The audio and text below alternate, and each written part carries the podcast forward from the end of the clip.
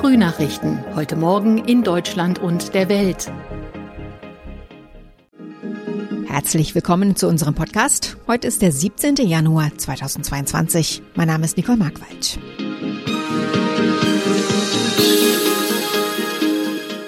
Das sind unsere Themen aus Deutschland und der Welt.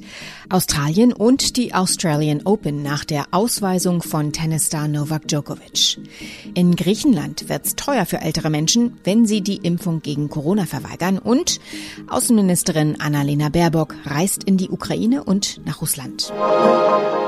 Gestern sind die Australian Open gestartet, allerdings ohne Tennisstar Novak Djokovic. Der Serbe war vor dem Bundesgericht mit dem Einspruch gegen seine verweigerte Einreise und der Annullierung seines Visums endgültig gescheitert. Die Behörden ließen ihn nicht einreisen, weil der Weltranglistenerste ungeimpft ist. Sabrina Frangos in Australien. Djokovic musste das Land verlassen. Wie wurde denn seine Abreise von den Australiern aufgenommen? Nun, die meisten Australier scheinen es für die richtige Entscheidung zu halten, dass Djokovic abgeschoben wurde. Jedenfalls, wenn man einen Blick auf die Kommentare und Umfragen der ansässigen Medienorganisationen wirft. Aber Australien ist auch ein sportfanatisches Land. Das Grand Slam Turnier in Melbourne ist immer ein Highlight und einen der Topspieler nicht auf dem Platz sehen zu können, das bedauern natürlich auch viele.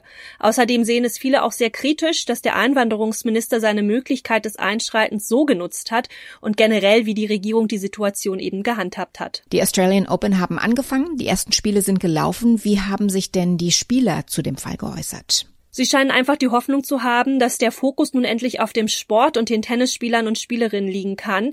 Das hatten die Teilnehmer des Grand Slam Turniers wie zum Beispiel Nadal ja schon erklärt oder auch der Trainer von Serena Williams, der aber auch meinte, dass es natürlich ein Verlust fürs Turnier ist. Djokovic ist halt ein Ausnahmetalent und auch für die ATP ist es daher enttäuschend, dass ein Topspieler nicht dabei ist, wie die Organisation in einem Statement schrieb. Wie ist denn dein Gefühl? Wird der Fall Novak Djokovic das Land noch lange beschäftigen? Also es hat ja nicht nur den Fokus auf die die harsche Corona-Politik gelenkt, sondern eben auch auf die harte Einwanderungspolitik des Landes. Nun, die australische Regierung hat ja eine sehr strenge Corona-Politik verfolgt mit harten Maßnahmen, die Grenzen international dicht gemacht, man konnte lange nicht von Bundesstaat zu Bundesstaat reisen, es gab lange Lockdowns. Viele Australier, vor allem die mit Familienangehörigen in anderen Ländern, haben darunter natürlich sehr gelitten und sehen Djokovics Abschiebung als gerecht, weil er halt nicht geimpft ist und Sportlern keine Sonderbehandlung zustehen sollte. Durch seinen Aufenthalt in dem Abschiebung Abschiebehotel erhoffen sich andererseits auch viele, dass die Welt einen genaueren Blick auf Australiens Umgang mit Einwanderern und ihre Behandlung hier wirft.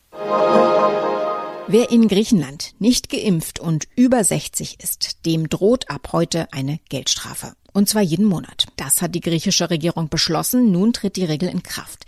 In Griechenland sind fast 90 Prozent der über 60-Jährigen geimpft. Takis Safos in Athen. Eigentlich scheint die Quote doch recht hoch. Warum dann trotzdem diese Maßnahme? Es geht darum, die Krankenhäuser so weit wie möglich zu entlasten. Denn die meisten Menschen, die in den Intensivstationen behandelt werden, sind über 60 Jahre alt. Diese Nichtgeimpften sind eine Art Zeitbombe für unser Gesundheitssystem, sagen Ärzte immer wieder. Nun ist die Frist abgelaufen und rund 300.000 Menschen müssen pro Monat 100 Euro zahlen. Ja, die Strafe ist hart, aber wer sie nicht zahlen will, kann was ganz Einfaches machen, sagt die Regierung immer wieder, sich impfen lassen. Für Außenministerin Annalena Baerbock geht es heute inmitten der Krise zwischen Russland und der Ukraine in just beide Länder. Ihre Antrittsbesuche in Kiew und Moskau stehen auf dem Programm. Zunächst will sich die Grünen-Politikerin heute in der ukrainischen Hauptstadt unter anderem mit Präsident Volodymyr Zelensky treffen.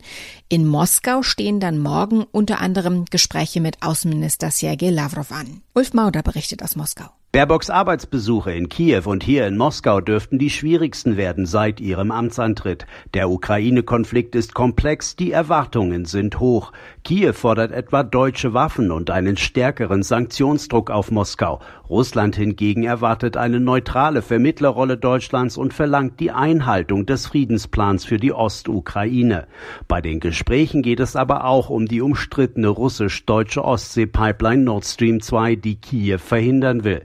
Hier in Moskau wiederum wird von Baerbock ein klares Bekenntnis zu der Gasleitung erwartet.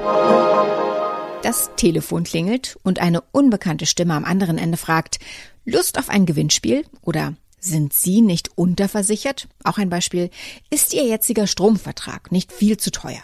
Das sind Werbeanrufe, die nerven. Es ist nicht verwunderlich, dass sich im vergangenen Jahr so viele Menschen wie noch nie beschwert haben bei den Behörden über diese Anrufe. Doch kann man irgendwas dagegen unternehmen? Und wie bindend sind eigentlich Verträge, wenn ich sie tatsächlich am Telefon abschließe? Thomas Bremser weiß Bescheid. Welche Werbeanrufe sind denn eigentlich verboten? Eigentlich alle, wenn ich vorher nicht eingewilligt habe. Manchmal gibt's ja bei Gewinnspielen so einen Satz, ich willige ein, dass die und die Firma mich anrufen darf zu Werbezwecken. Wenn ich vorher nicht einwillige, sind solche Anrufe verboten.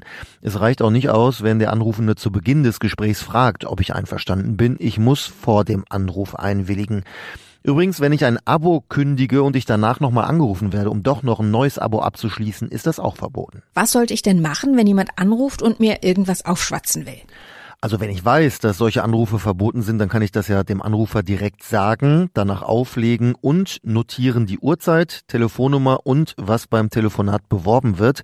Damit kann ich mich dann bei der Bundesnetzagentur melden, per Mail oder einem Formular, das ich online auf der Seite finde. Außerdem aufpassen bei Gewinnspielen, keine Rückrufnummer hinterlassen und auch wenn ich Verträge abschließe, genau schauen, was unter dem Punkt Datenschutz steht. Wenn ich da Werbeanrufen zustimmen soll, diese Klausel streichen. Was ist denn, wenn ich aus Versehen meine Nummer hinterlassen habe bei einem Gewinnspiel? Sind diese Werbeanrufe dann im Prinzip erlaubt? Ja, das kommt auf diese Klauseln an im Vertrag oder bei diesem Gewinnspiel. Oft wird da irgendwo versteckt, dass ich Anrufen zustimme, aber das ist nicht erlaubt. Diese Passage muss deutlich erkennbar sein. Und es muss genau beschrieben sein, welche Unternehmen mich anrufen und welche Produkte sie bewerben dürfen. Ansonsten ist das ungültig. Und bei den Anrufen gilt, die Nummer darf nicht unterdrückt sein. Das wäre eine Ordnungswidrigkeit. Schwierigkeit. Nehmen wir an, ich schließe am Telefon trotzdem einen Vertrag ab oder kaufe ein Produkt. Kann ich das im Nachhinein rückgängig machen? schwierig. Also ich muss äh, dem in der Regel nicht mehr schriftlich zustimmen. Vertrag ist Vertrag auch am Telefon, außer es geht um die Teilnahme an Gewinnspielen oder Verträge mit Lotterien. Aber in der Regel kann ich diese Verträge, die ich am Telefon abschließe, widerrufen innerhalb von 14 Tagen nach Vertragsabschluss bzw. nachdem ich die Ware bekommen habe. Ein Grund muss ich nicht nennen. Es gibt online Standardformulare für solche Widerrufe, zum Beispiel bei der Verbraucherzentrale. Die sollte ich am besten per Einschreiben schicken. Der Tod der Golden Girls Schauspielerin Betty White nur zweieinhalb Wochen vor ihrem 100. Geburtstag löste weltweit Trauer aus. Heute hätte sie die magische Marke erreicht. Anstelle einer Geburtstagsfeier wird nun eine private Bestattungsfeier geplant. Aber ein Geburtstagstribut gibt es trotzdem. Tina Eck in Washington hat die Einzelheiten. Äh, ja, das ist ein Film über Betty Whites Leben und der ist natürlich schon länger in der Mache, aber der kommt nun heute in die Kinos und hunderte äh, Kinos hier in den USA.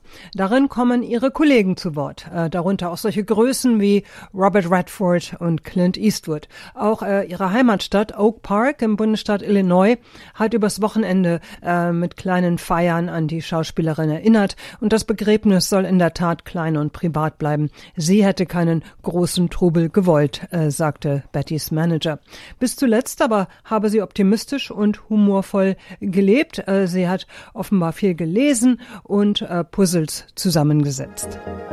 Soweit das Wichtigste an diesem Montagmorgen. Ich heiße Nicole Markwald und wünsche einen guten Tag.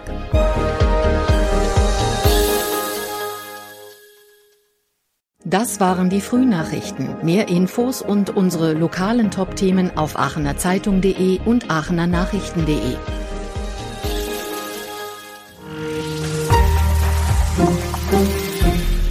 Die Frühnachrichten sind ein Podcast aus dem Medienhaus Aachen.